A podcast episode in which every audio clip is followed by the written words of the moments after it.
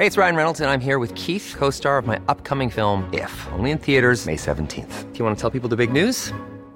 All right, I'll do it. Sign up now and you'll get unlimited for $15 a month in six months of Paramount Plus Essential Plan on us. Mintmobile.com slash switch. Upfront payment of $45 equivalent to $15 per month. Unlimited over 40 gigabytes per month. Face lower speeds. Videos at 480p. Active Mint customers by 531.24 get six months of Paramount Plus Essential Plan. Auto renews after six months. Offer ends May 31st, 2024. Separate Paramount Plus registration required. Terms and conditions apply if rated PG. Hiring for your small business? If you're not looking for professionals on LinkedIn, you're looking in the wrong place. That's like looking for your car keys in a fish tank. LinkedIn helps you hire professionals you can't find anywhere else, even those who aren't actively searching for a new job but might be open to the perfect role. In a given month, over 70% of LinkedIn users don't even visit other leading job sites. So start looking in the right place. With LinkedIn, you can hire professionals like a professional. Post your free job on linkedin.com slash achieve today.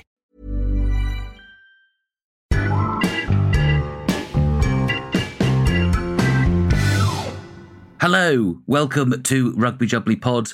Another week. That's my, that's my best start so far. By the way, it was very, certain very very. That's because I it's because Uh, I didn't interrupt you like I'm doing now. Episode ten Episode 10. Oh my god, it is episode 10 as well. Flying Brilliant. along, yes. and along. how have you? Oh, we should introduce ourselves as well. I am, if you haven't heard before, Yes. I'm Hal Cruttenden, and uh, Dan Skinner is the other great rugby. Dan Skinny, Skinny, Skins, Skinner, Skinny and Crutz. and How Crutz Cruttenden. yeah, I've got I've got a I've got a low voice today, so um you know I I'll be I'm sounding silky, chocolatey. I went and did this charity thing.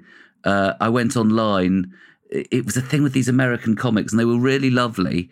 And they're sort of doing a, a, a non-stop comedy broadcast of kind of you know shooting the shit and all that. You know, Oh really? Just general like chatting. Twenty four hour thing. Yeah, and I went on for about an hour and a half, and I, I just it wasn't very funny. It was okay, but I was. I know, just but you, I reckon you would have spoken guy? so much, Hal, that you would have said at least twenty things that were funny.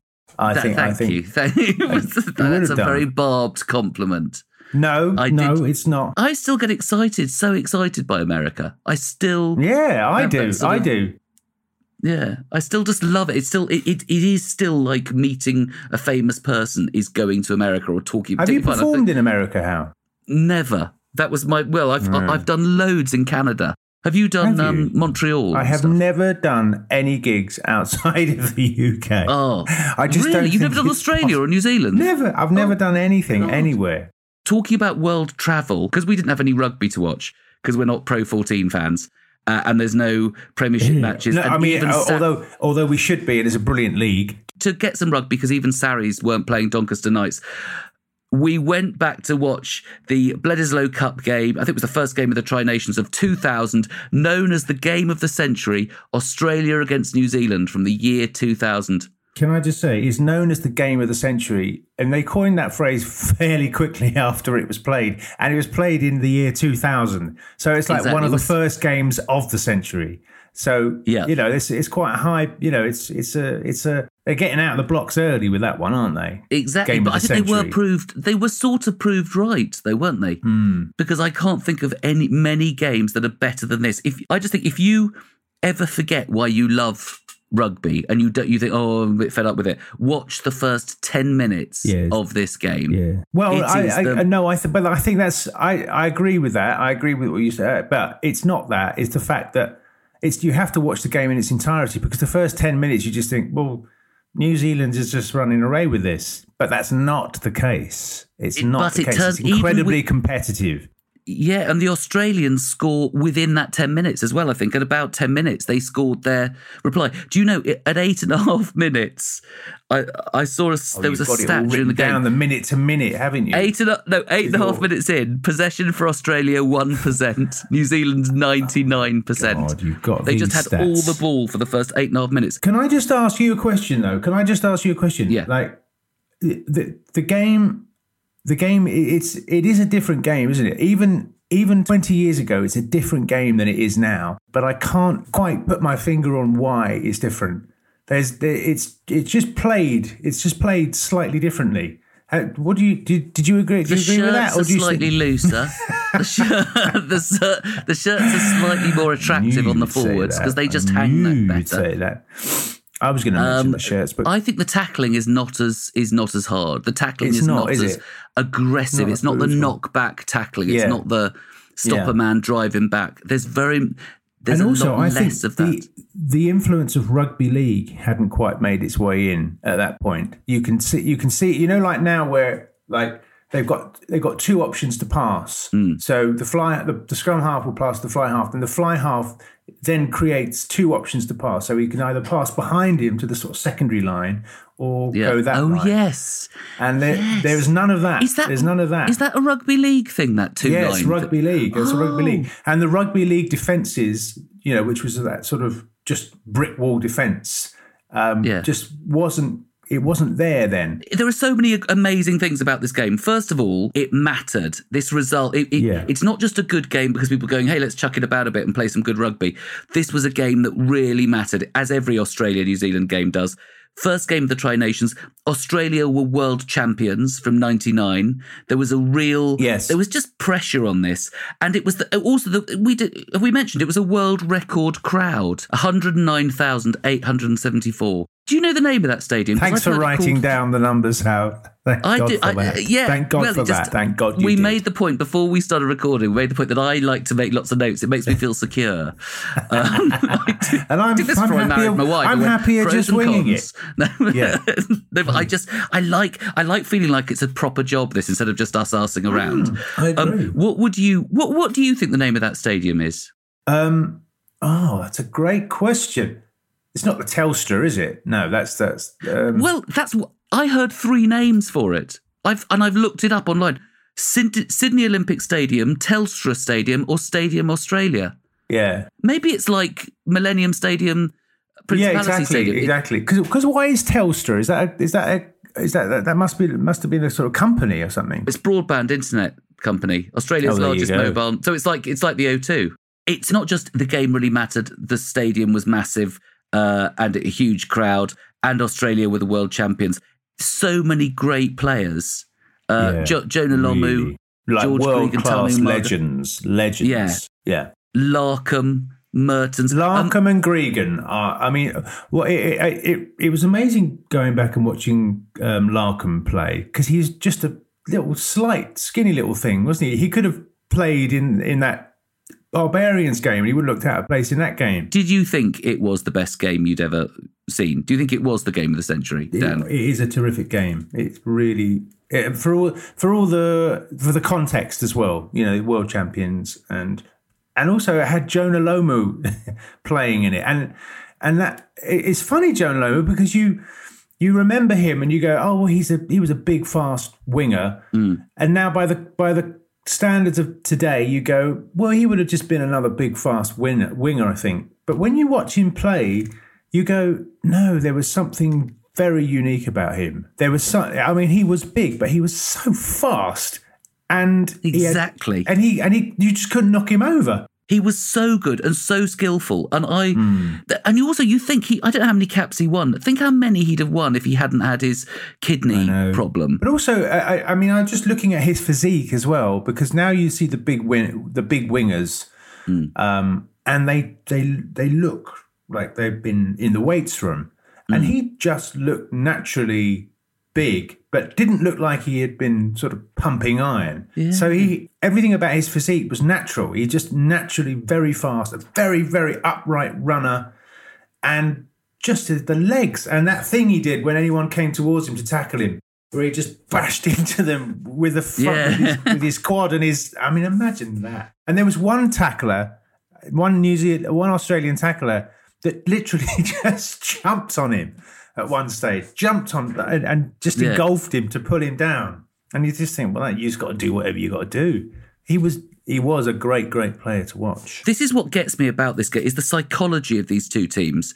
I think it wasn't just they were great. The fact that the fact that New Zealand scored like three tries in the first seven uh, to eight minutes, and Australia still came back and still scored. And then Australia Yeah. came back, and by half time, you thought this is Australia's to win. It was 24 all, but Australia had all the momentum. They came back from 24 Yeah, 0 down. That's exactly what I to thought. come back. So the the belief of Australia is to do that, and then to come out as New Zealand and still come back again. I know. And that ju- just your, I mean, I don't. As a player, Real character. as a fan, I tend to give up. I mean, I, I, I, I don't ever leave, but psychologically, I start to give up. I start to prepare for loss.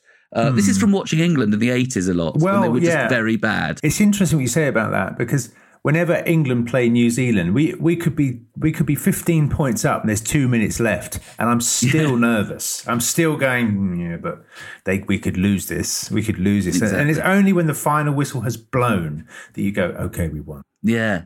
I think that's it. I read Richie McCaw's. Have you ever read Richie McCaw's book? His um, No. his autobiography.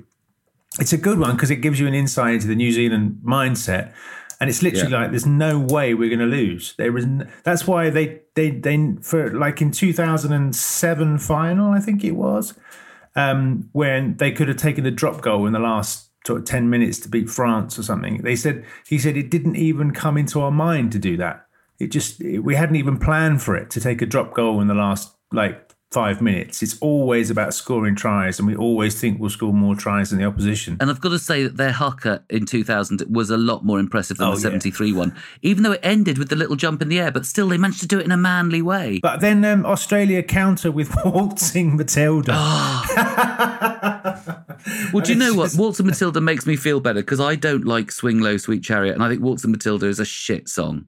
It's a, it's a really shit Oh, song, and it's and it's, it's- hardly going to inspire the troops, is it? Yeah, it's rubbish, and it's all like, oh, Matilda. with his billabong, It- and it's all that thing of, aren't we crazy? We've got a funny name for this. Oh, look, it's another funny Aussie thing. It's that desperation to mark themselves out as a nation, as we are. So I'm, I'm getting on a rant now, but You I can't are, bear be careful. coun- countries that think they're a little bit cute. Oh, we got, he's got his tacker box or whatever. I do. It was just all this stuff. They went, oh, how interesting. I don't understand what, what they're talking about. Have you Um, have you heard that joke about Australia? And which which we can include or not, but this is the joke because what's the difference between Australia and uh, an open pot of yogurt?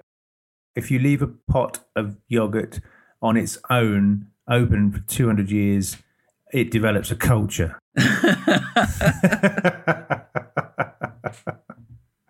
we've got off on things, but I think we've we've sort of covered this game, haven't we? I just had other technical things like the breakdown was different, and the breakdown just wasn't as quick. So you wouldn't get your first tackler going in and tackling, and then straight back up on his feet trying to compete with the ball. Yeah, it was it or somebody first jumping, or in. somebody, yeah, straight in with them. There wasn't the same contest. You can take these games out of context and go, well, that's what all games were like back then. Mm. And I'm sure this is one of those games where you go, well, no, this is quite special. There's loads of sort of close quarters, getting through gaps, popping, popping, popping.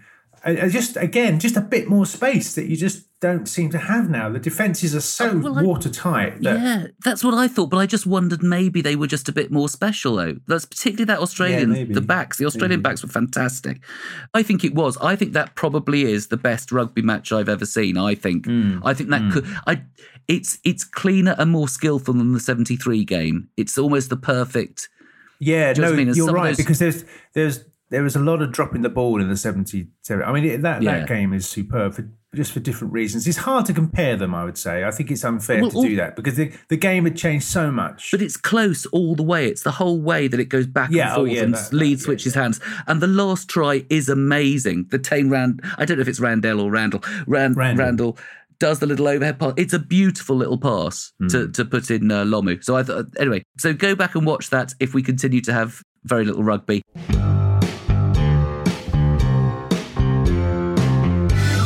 Okay, so it's now time for part two of our interview with legendary Scottish rugby captain David Sole. Take it away. Now, how old were you when you became Scotland captain?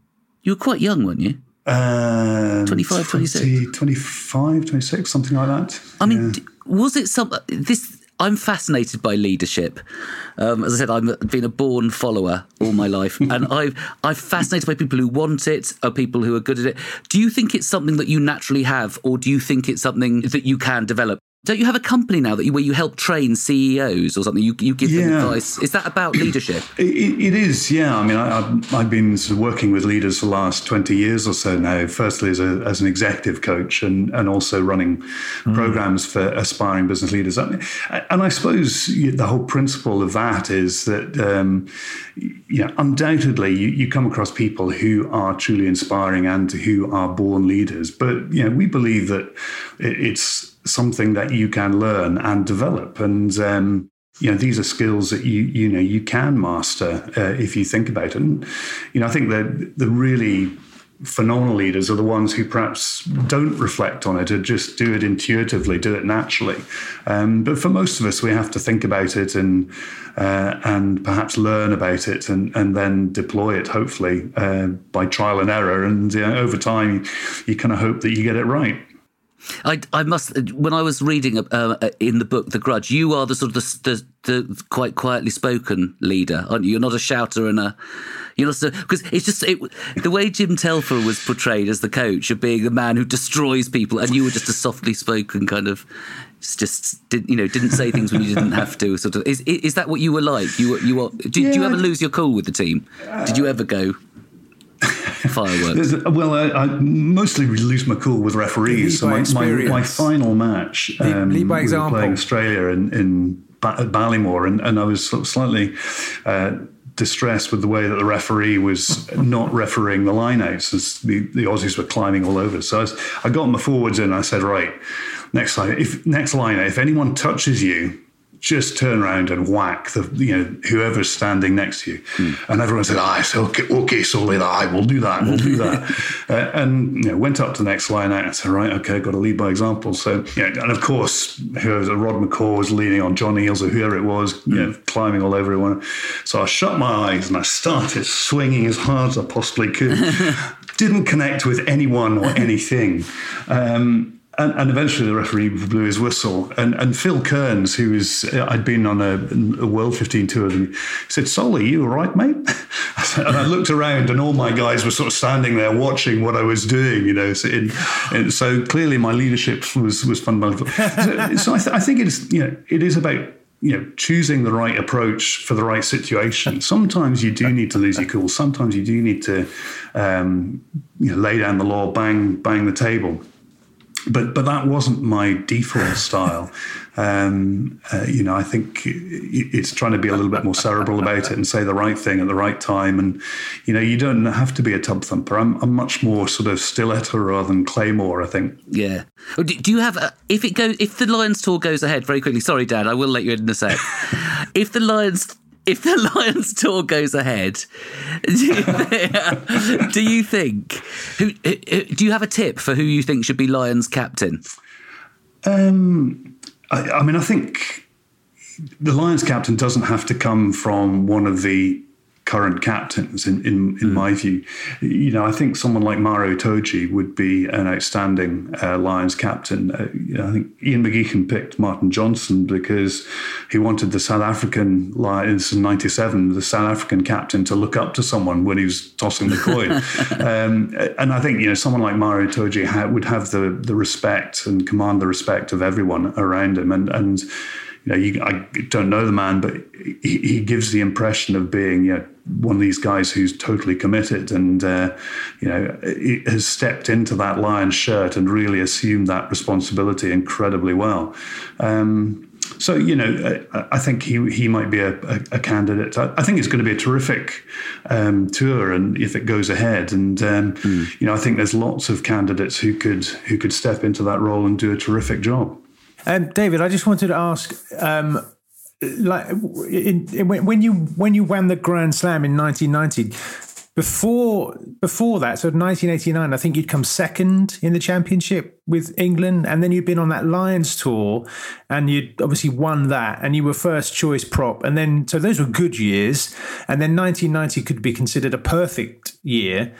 What how do you where do you go from there after you've done that so uh, how do you motivate yourself to go right come on let's let's do this again or is or is motivation just not a factor when you play international rugby I guess my, my approach to it was I, I played rugby for recreation. It was my it was the thing I did for fun, and I, I made a sort of promise to myself that, that that I would always carry on doing it so long as I was enjoying it. And I got to the point after you know in the in the 91 season uh, where it was becoming a bit of a grind you know it was becoming quite hard work. And we we had the world cup in the autumn of 1991 and then we had another six uh, five nations coming up. Then we had a tour to australia at the end. And and it was it was a really long season. And I, I suppose, literally just started a family. My first son was born in 1989. My second uh, daughter was born in 1990, and we had this sort of long season ahead. And, trying to build a career as well. And I worked for United Distillers, which was the spirits company of Guinness at the time. You know, trying to do well there. All of those other pressures um, made it quite tough to sort of get everything in balance. And so I, I said, look, said to myself, look, I'm if I if I'm still enjoying it, it'll be great. Uh, I suppose I might have been a potential candidate for the Lions in '93. Um, potentially as captain. Uh, Big Gav got that honour.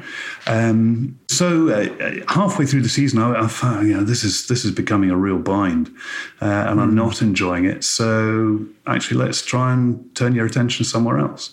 Uh, and so that was the decision that I made, um, and it, it, was you know to focus on family and and career, which un- had undoubtedly taken second place up to that point. It must be a tough drug to kick, though. International rugby. Um, do you know, I still have night, well, dreams, nightmares about being picked for Scotland and having two weeks to get fit to play an international, which because I, I, wake up in a cold sweat, you know, which is so it doesn't, it never leaves you. It never leaves you. Yeah. you Amazing. mentioned your kids there, um, and all of the. I was sorry, I was thinking this. I was going to ask you because my dad played for Nottingham University, a couple of games for Rosslyn Park, and I was still overawed at his achievements. He retired at about twenty-one. I could never match them. All your kids are sports forty. They've you've got two of your sons of uh, Scotland cricket team. Um, your daughter's Gem has played for the netball team. You've got another son, uh, Jamie. Played is a rugby player. Played he did play for Newcastle Falcons, didn't he? And he's that's right. Yeah. yeah. Um, what was it, what did they like being the children of David Sole in a sports arena, or was it an added burden that people going, "That's that's David Sole's kid," or did they? Was it a help? What do you think? Do you think there's a? You'd have to ask them, Hal. Yeah. so, Could you um, get them on? Could yeah. Okay, yeah. um, it, it's it's funny. So I mean, they, have been asked that question, sort of what what's it what's it like to have your dad as, uh, as who played rugby, and mm. they said, "Well, I don't know. I've never had any other dad, you know." And and all yeah. I've tried to do is is be supportive of them and and encourage them to do whatever um, they wanted to do. So, you know, whether it's sport or um, drama or you know Chris my uh, middle boy won a won a uh, prize for ballet you know when he was young so um, so you know they've all they've all found their own ways in sport and um, all, all, we did was try to encourage them to, to to try as many different sports as they possibly could. And if they really got passionate about one, then that was fantastic. And you know, they they all found their own ways into. Um, different sports and you know we, we were there to, to try and help and support and encourage them and, and you know take great pride uh, in watching them play and represent their, their country and various other things um, it, yeah, and and you know, Chris was lucky enough to play an incredible match in 2018 when Scotland beat England at cricket. So, yeah. my, my my wife is Irish. I still remember the time Ireland beat England, and it was a it was a one day match. And I'm not a massive cricket fan. And she went, "Oh, Ireland are playing England." And I went, "No, no, you don't understand. They're not going to win." it was exactly yeah. the game they yeah. won, but it was like, but no, I, I it I'm fascinated by sort of children of players and things because uh, what, was I, what game was I? It was something like Bath and Wasps or something. There was a game. You look at the number of players in a Premiership match on the field. You can. There was a mm. De Glanville, yeah. Tom De Glanville yeah. play. Um, there's. Uh, yeah, there's yeah, Michael yeah. Lynagh's son at, at yeah, um, where's he at? Harlequins. Harlequins yeah. There's kids all over the place, certainly. J- Jacob Umaga is is it is it um, Tana Umaga's nephew? Right. Is it, yeah. Yeah. Is that the old All Blacks captain? What's his yeah, name? Yeah. Yeah. Was, yeah. yeah. Um, but there's but there's relations all over the place, and it must maybe it helps with your outlook because it gives you that attitude of of. Uh, you know, of knowing sort of what world you're going into rather than probably being awed by it. Yeah, I, I think I think you know it, it, it was very different, you know, and, and I think for a lot of the guys whose kids are coming through now, if their dads played in the amateur era, uh, you know, they're not going to be able to offer a great deal of advice about how to how to live in the professional world um, mm. because it is so different. Um, you know, th- I suppose a few guys would cross over. So, so Gavin, I, I guess, played what ninety five to I can't remember whether went on. I did. He did go on after that uh, a little bit, but um, you know, so Adam Hastings would have yeah. would have, would I, I guess have a, a, few words, but but I, I get the impression that and I think you have to be quite single-minded in many respects. That, that, you know all these kids would have their own views and perspectives. Certainly, mm. you know my ability to to give any advice to my youngest Tom, who's a you know had five years at Northamptonshire playing cricket, is non-existent. So mm. you know all, all you can do is offer offer you, your sort of support, and uh, you know whether that's financial or moral, it, it's sort of uh, yeah. that's pretty much all you can do, really. I asked this question of Lewis Moody with regards to the World Cup last week, so I shall ask you. You, the last time the Grand Slam Scotland won the Grand Slam was 1990. Um, would you like it to stay that way to preserve your legacy, or are you happy for uh, a new generation of Scottish players to come along and just um, you know and do the job? I, I, would be absolutely delighted for a new generation of Scottish players to come and do do the job. You know, uh, you know, it's we do have a tendency in Scotland to look back rather than look forward. And, uh, you know, I, am mm. I'm a person who likes to look forward. And I would love to see this group of players do well. And, uh, um, you know, when uh, Greg Laidlaw became the most capped Scottish captain, it was fantastic, you know, for, for him to take the, the record that I had for, for such a, you know, such a long time. And, and, and I was surprised it lasted as long as it did, given the number of games that are played nowadays. So, um, you know, I think it's great that, that, that these things get you know, taken over and, and pushed pushed into the into the archives, which is where they belong. You can dust them off once in a while, but not every not every year, please. I think also, yeah. but, but I think nobody, in, you know, in terms of record stuff, I think 1990 will always be so memorable because for, it was from reading that book. All those things came together. It was, I think, it was the first season "Flower of Scotland" was sung, wasn't it? On the, That's right, yeah. first thing. And of there had been the political backdrop of the poll tax, but I don't know how much. Yeah, because that was also in England that was a problem. It was the first. It was the first year when they weren't doing the home nations playing football, so nobody could put all their effort into the mm. in the football. So, so I do. I think you will always be a legend. Um, is, in, in, that's, that's, very actually, kind of you, Hal. Thank you. on a completely personal question, was it nineteen? When were you at Bath? When? So I, I was at university in Exeter, and I went yeah. up to Bath with Richard Hill, who joined. So I played at Bath from sort of 83, 84 to 87. So was was there a John Player Cup final in 85 you were in? Was it uh, was it Bath played in that, or am I? Being... Yeah, Bath played. Bath played. So they won it for the first year in '84, um, '85. Was it London uh, Welsh in '84? It wasn't London Welsh. It, yeah, yeah. I, I was there. Been. Sorry, I just yeah. I've got the program in my toilet. I just oh I've got excited and knocked my mic. No, I just remember. I just I, am going to go and look at it after this because I have I, th- I have old I programs. And I was going because uh, I used to play at London Welsh at that time as a kid, and uh, and I was at that final. We didn't have we didn't think we were going to win. But I, I just was thinking, I've forgotten whether you were in that team or not. But I will go and now. I, I, wasn't in that team. No, oh. I, I, I, only played in '87, so I played oh, against Wasps oh. in '87. Yeah. Oh, okay. So that's all my excitement ruined. but, but, but, I, I saw you. I, saw, I did see you play at Twickenham, so I, I saw you play for Scotland, David. So I am a fan. okay, thank you. Dave, can I just ask about the 1991 World Cup sem quarterfinals? Quarterfinals. That was against England, wasn't it? Up in Murrayfield. Se- semi-finals was uh, at England. It was the yeah. semi-finals. Yeah, semi-final. That was it. And yeah. Garrett and Gavin unfortunately missed that kick didn't he, right in front yeah. of the posts? Yeah. I mean, that was that was to, that was only to make it nine all, wasn't it? No, that would have made it. I think nine three in our favour. Yeah. Yeah. We must. Yeah. Can we get yeah. him on to ask and him about? And there wasn't long to go, was there? oh, there was. There was still a. There was still a good while to go. I, do, do, you know? There's. There's sometimes I remember you, watching that. You play games and you know you're going to win the game. Uh, and and I guess 1990 was one of those days when when you you kind of felt it was your day, and mm. no matter what was going to happen, uh, you were going to win. So even when Jerry scored that you know great try uh, after half time, we, we felt we could come back.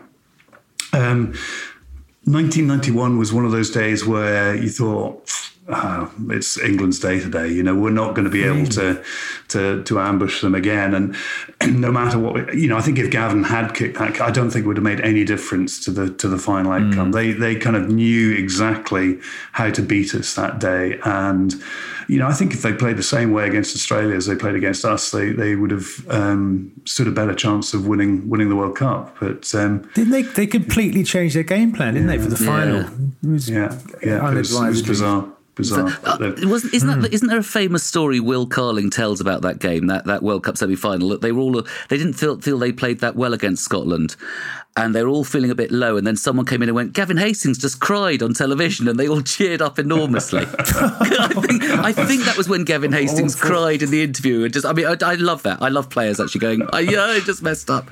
Um, anyway, we must try and get him on to ask him about that again and relive it. Oh, God. What happened with the kick?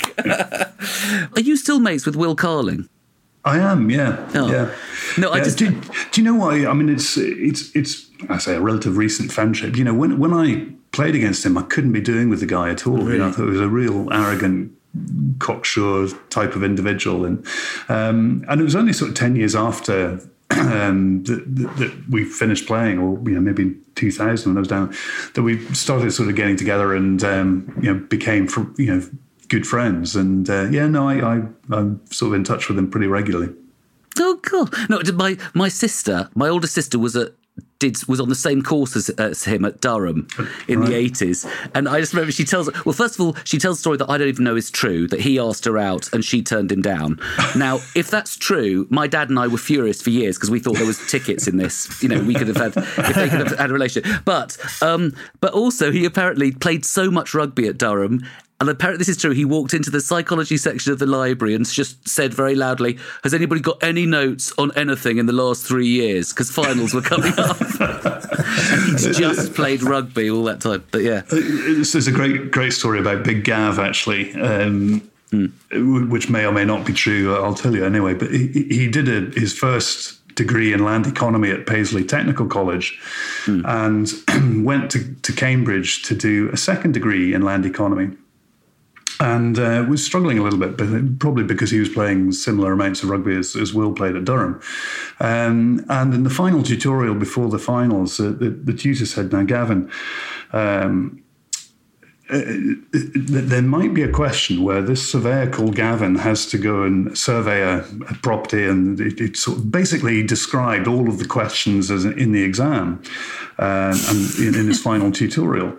And you know, Gav went off to finals, did the finals, and um, came up to his professor or bumped into his professor in Magdalene the, the next day and said, "Oh, Gavin, how, how did you get on the exam?" He said, "Oh, it's really tough." He said, "What do you mean it was really tough? In our last tutorial, I, I gave you all the questions." He said, "It wasn't the questions I needed; it was the answers."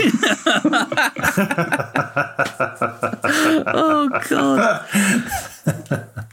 it's just it's, oh, there wasn't. Is there still a history of that of people getting into Oxford and Cambridge basically to play rugby because they're great players? Although I, I actually think not, it's increased at I, other I universities. Yeah, not. I, think not so much now. I think that it certainly used to be. I I, I actually applied to Cambridge um, on that basis. That my my dad was at Cambridge, and um, so I I thought that'd be quite quite cool to go there. And I, and I applied to Magdalene uh, ultimately to do land economy, but um, it was a year where they changed their admissions tutor because they wanted to get rid of this reputation of you know yeah, only letting in rugby players and cricketers and sports people to do land economy, mm-hmm. um, because that particular college had the had the reputation that, and that was the year that I applied. So I didn't get in, um, but I did get a call in my final year. I went to Exeter instead, and uh, I got a call from Mark Bailey who said said, "Look, uh, do you fancy coming up to Cambridge to read land economy for two years?" I said, "No, I've, I've three years of um, post, uh,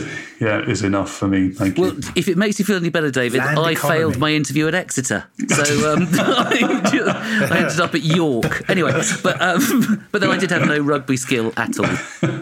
I think that was absolutely brilliant. Uh, fant- Thank you so much for this, David. No- that no was problem. It's just a pleasure. you are the Thanks for your time. you're the first Thanks, Scotsman pleasure. on our pod as well. Well, I'm we honoured. still Yeah. haven't had an Irishman, have we? We've had Welshmen and New Zealanders, and, but and lots too many English. But thank you so much, and um, and good luck with everything. Thank you. Thank you.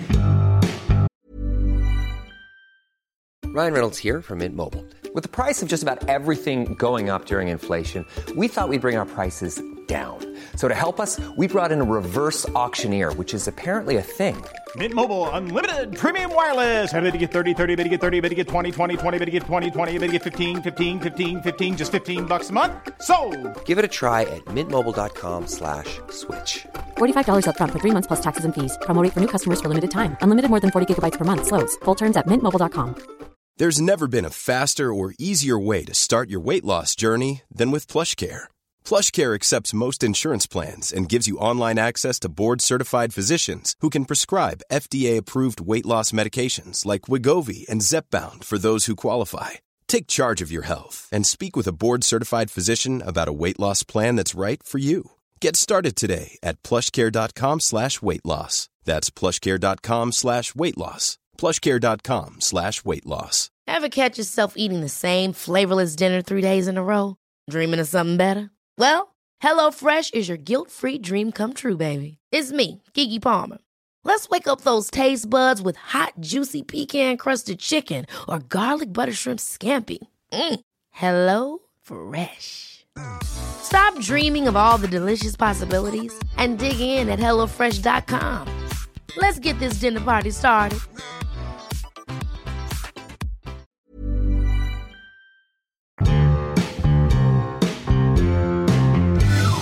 Brilliant, brilliant David Sole and his and his words of uh, words of wisdom. He had a quiet authority.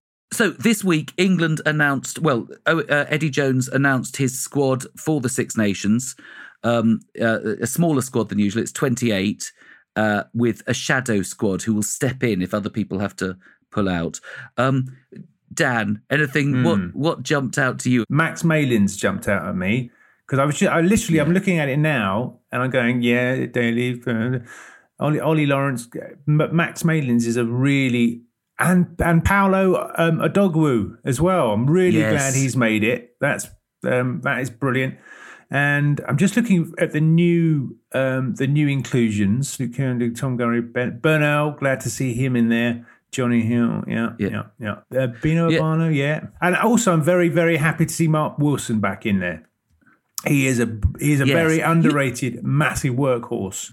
He's one of those players that just puts his head down and like doesn't want any limelight at all. And he's he's like you know he's a massive grafter. Well, Some people were saying, "Oh, maybe Jack Willis should have been in." You know, the the Wasps player that everybody's talking about. yeah, yeah. But um, yeah, Mark it- Wilson, it- Jack. They are much for muchness. Really, they're both similarly No, I don't think so. I don't think so. I, this is this is the thing. Like I was chatting to some friends about Jack Willis, and one of my friends was going, "He's amazing. He's all these turnovers, all this." But Eddie Jones, that he he never looks at one aspect of a player's game. Like hmm. all the turnovers are amazing, but Mark Wilson's character and work rate is just Yeah. it, it's just you know that those qualities i think he, he, you know eddie, eddie likes a sort of a, a mongrel a, you know a, a, an international character. And that takes time to develop. Or, or some players have got it like Maro Itoje has got it sort of instantly. Jack hmm. willis the danger with him i think is you know everybody in the press going oh he's definitely should be in the england side. If he starts believing that you know Yeah. what that can do to a player's mentality is is quite it, you know it can go one of two ways. So i think eddie jones not putting him in the squad it, it will reveal what sort of person and what sort of character he is whether or not he is up for it, whether or not you can fight and get in. And also, I do think it's very tough to be a back row player Yeah. trying to get in the England squad at the moment because Mm. they've got such so much such an embarrassment of riches and so many different options. Like Ben Earl's made it in the team, and he is just. I was reading something. You know, he's he is the same speed as a winger. He's incredibly fast. Yeah. Mm. Ben Earl, and the fact he's he offers that sort of difference to you know you bring him on with twenty minutes to go, half an hour to go, and he and it's a it's a different sort of game. But you just But he's think he- also he's also incredible over the ball. Like Jack Willis Yeah. is great over the ball, but Ben Earls is also like he's like a limpet. Bang. Yeah. Straight over the ball. And very, he offers ball carrying and he's a tackler and he's just got that he's got that in your face character. Anyway, I bet you, I don't know, Eddie, he's playing with us because he's got these players that you think, oh, they're going to do really exciting things. I don't know if it, if it is going to be exciting or not. Is the I If think he's not playing with this. he has to put them on the paddock and see how they see how they get on. That's you know Yeah. he, he can't you can't decide uh, you know a player's future until you've seen them until you've seen them perform. You know it's like you can't become an England legend until you're an England legend. I remember I remember um, um, Andre Agassi once being asked about Tim Henman, and he'd won and not lost another semi-final, you know, Wimbledon. And the, the commentator asked Andre, Andre Agassi, he said, um, he said, "Do you think um, Tim Henman would will one day become a worthy Wimbledon champion?" And Andre Agassi just looked at him and said. How can you become a worthy Wimbledon champion until you've become a worthy Wimbledon champion? Do you know what I mean? It's like you can't like you can't ask me that. And it's the same. You Yeah. you have to just put them you have to put them out there and see how they get on. You know? I mean, I I do really think it's time for people to if England turn out and play like they did in the Autumn Nations Cup, and they play boring, kicking, safe, safe, safe rugby. Hmm. I think people should be getting angry. I think it's possibly for the third time in my career I'll be calling for in my career in my rugby fan career I'll be f- calling for Eddie Jones to resign. Look, we have to play within the context of the game, the the current rules of the game. I know I keep saying this, but you know, it the the the the, um, the breakdown is being refereed inconsistently, so nobody wants the ball. That's the problem. This is why they're kicking it away. My prediction for this Six Nations, by the way, is that England will try and play more interesting rugby because I think Eddie Jones is a more sensitive soul than he makes out. Anyway, prediction for Six Nations. England will win it. Okay. I really like to think England will try things because I think there's nothing to lose. I don't care if they don't win the Six Nations that much. I it I don't like losing, but I think England fans would quite appreciate it if we really release our back. Like we see people running around, put Ford at ten, Farrell at twelve, um, bring in Ollie Lawrence, uh, Odogwu. I'd like Randall getting half an hour, twenty minutes, half an hour end of a game. All those sorts of players. Anthony Watson running in the corners of that. Not so much high kicks and chasing. And also, I think Elliot Daly will. That sort of game will really suit Elliot Daly because I think he's. I don't think I think he gets a lot of abuse when when we're playing a more boring game, and you don't see how creative he is. Yeah. because he's always. uh, I think he, he's. A, I'm a big fan of his. So um, Brilliant. I think we'll play. We'll probably play well. We'll probably lose. Well, in a surprise move. Can I say? I always want to say something that's shocking. Yeah, contrary. We'll lose yeah. away. To, we'll lose away to Wales, To even though it's a.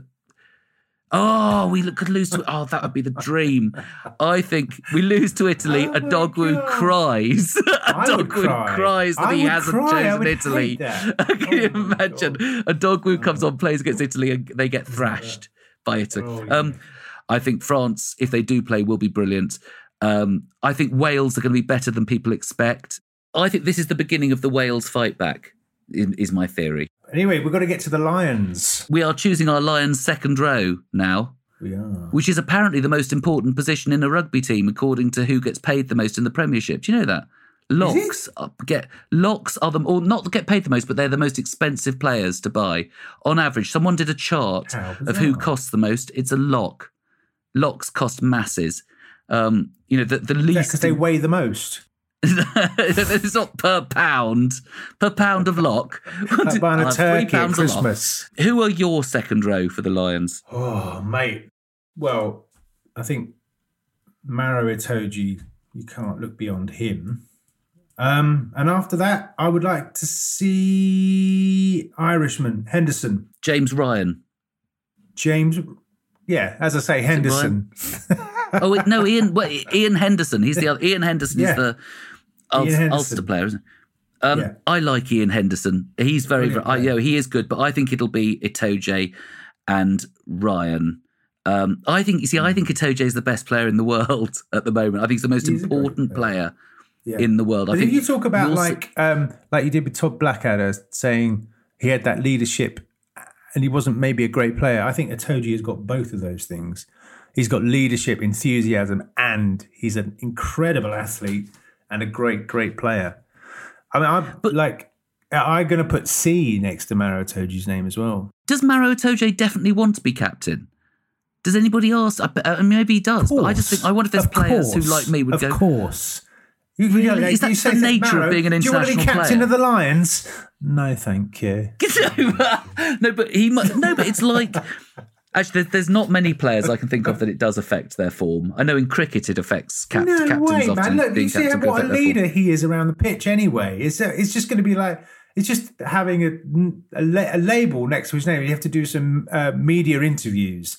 But it's not going to make any difference because he is a, Oh, he is a captain I- on a no, pitch but it, anyway. it attracts it attracts a and you should have a you. forward. You should have a forward. And, and he can handle it. If anyone can handle it, Maro Itoje could handle it. I just can't see if they go with the Marotoje, Alun Wyn Jones. In Alun Wyn Jones does go, I can't. which I don't think he will. But if he does, then I think he has to be captain. So I think, yeah, we're, so it's probably Itoje. No, so you say Itoje Henderson. I think Joe Launchbury's brilliant and Yeah, should go on is. the Lions. Too. He's a, one of the But most unlucky players. a, seems to have- it, I know. I agree. he looks a bit rough. he- That's the thing. Joe Launchbury He doesn't look. Joe Lawrence like looks like he's got a baby's face, but this enormous, like hulking body. Courtney Lawes could do it. in terms of other players that might be a surprise, Will Rowlands, everybody seems to like, don't they? This Welsh player at Wasps who's very, very good. I would personally like to see Jake Ball. I love Yeah. him because of I love his face. He Mm. looks like the dwarf in Lord of the Rings.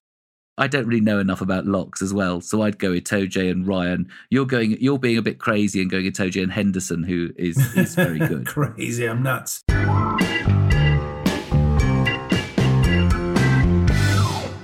So we've been contacted on Twitter's by um, Jez. He does a podcast, doesn't he? How?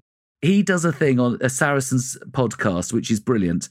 And Yeah. um, so they're into all things, yeah, all things Saracens, and they have a chat about it. And and And he was really- listening to our podcast, which was very kind of him. And he was listening to our chat about the Barbarians New Zealand 1973 game. And he had a lovely couple of stories. One of which was he saw Gareth Edwards do a dinner where he tells the story of the, you know, the the, the famous try. Um, and Gareth said, even though there was only 45,000 people in attendance, he reckons there were 4 million people in there as well. Because wherever he goes in the world, he meets a Welshman who says he was there. I was there. I was there. But this one, this one was great. He said the best stories he's ever heard is about Phil Bennett turning up for the first meet of the 1974 British Lions, where Willie John McBride comes up to him and says, Phil, I haven't seen you since the Barbars game. I just wanted to say how brilliant that try was and how you started it with those st- side steps in your own 22. Amazing. Brilliant. So Phil says, Cheers, Skip. uh, and he starts to walk off, only to be called back by Willie John. Uh, yes, Skip, says Phil. Yes, Phil, one more thing, replies WJ. Yes? To which WJ replies, If you do that in the first test, I'll take your head off your shoulders. we don't know who we're having as a guest next week. We've had we've had some No. fantastic guests: David Sole, Lewis Moody. But I just want to add as well if you want to get in touch with any of your wonderful stories related to our podcast and what you may have heard, um, please email us at rugbyjubbly at dotentertainment.com or contact us on a Twitter at, at Jubbly Rugby or Instagram at Rugby Jubbly Podcast. Next week, the Premiership is back. It Uh, I don't know what games are on, but let's hope. Let's Bristol Bears There's six go, games. whoever you're playing. Six games. Six games. So we'll be watching those. We'll be analysing them. Hal will be making notes in his new pad. I'll be sort of winging it. Um, but it'll be worth listening to anyway. So we'll see you next week on Rugby Jubbly. See you next week, and hopefully Sarries will be playing. I'll have a report on their game as well. Oh, let's hope so, yeah.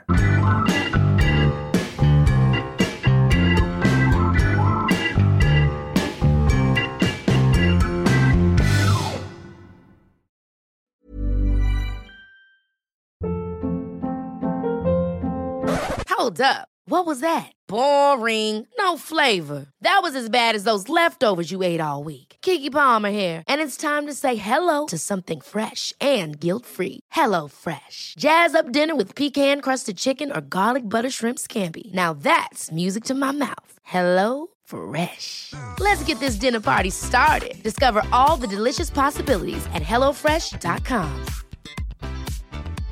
Hey, it's Paige DeSorbo from Giggly Squad. High quality fashion without the price tag. Say hello to Quince. I'm snagging high-end essentials like cozy cashmere sweaters, sleek leather jackets, fine jewelry, and so much more. With Quince being 50 to 80% less than similar brands. And they partner with factories that prioritize safe, ethical, and responsible manufacturing. I love that. Luxury quality within reach. Go to quince.com slash style to get free shipping and 365 day returns on your next order. Quince.com slash style.